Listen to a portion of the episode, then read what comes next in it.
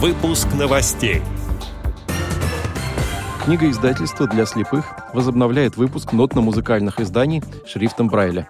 Комсомольская местная организация ВОЗ проводит курсы по ориентированию для инвалидов по зрению. В Санкт-Петербурге библиотека для слепых проведет интерактивное мероприятие «Собаки-проводники культурной столицы». Теперь об этом подробнее. В студии Антон Агишев. Здравствуйте. 23 апреля Санкт-Петербургская государственная специальная центральная библиотека для слепых и слабовидящих проведет интерактивное мероприятие «Собаки-проводники культурной столицы», приуроченное к Международному дню собак-поводырей. На протяжении многих лет собаки-проводники способствуют безопасному и комфортному передвижению незрячих. В России профессионально обучать собак-проводников начали еще после Великой Отечественной войны. Качество обучения таких собак в нашей стране очень высокое, что неоднократно подтверждали специалисты, в том числе и из других стран. Санкт-Петербургская библиотека для слепых и слабовидящих станет площадкой для владельцев собак-поводырей по обмену опытом в вопросах эффективной коммуникации с этими животными. Участники мероприятия и собаки-проводники пройдут специальный тематический маршрут «Невский проводник» с использованием 3D-макетов, адаптированных архитектурных памятников и сооружений Санкт-Петербурга, а также примут участие в мастер-классе «Гайд Dog Art».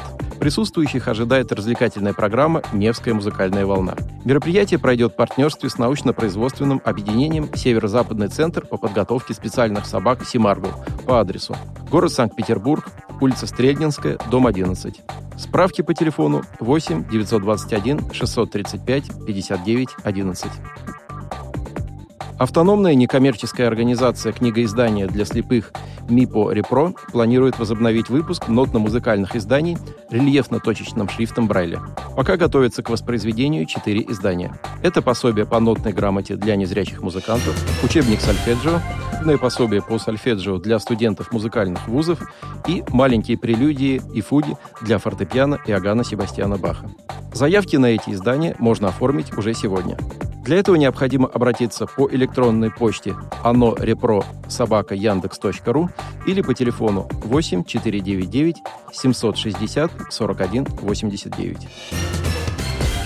В прошлом году комсомольская местная организация Хабаровской РО ВОЗ приняла участие в краевом конкурсе социальных проектов и получила субсидию в размере около 500 тысяч рублей на организацию курсов по ориентированию «Белая трость». Грантовые средства были направлены на приобретение оборудования и специальных пособий, благодаря которым незрячие активисты ВОЗ освоят новые маршруты и выучат правила дорожного движения. Ранее такие навыки можно было получить лишь в центрах реабилитации слепых ВОЗ в других регионах.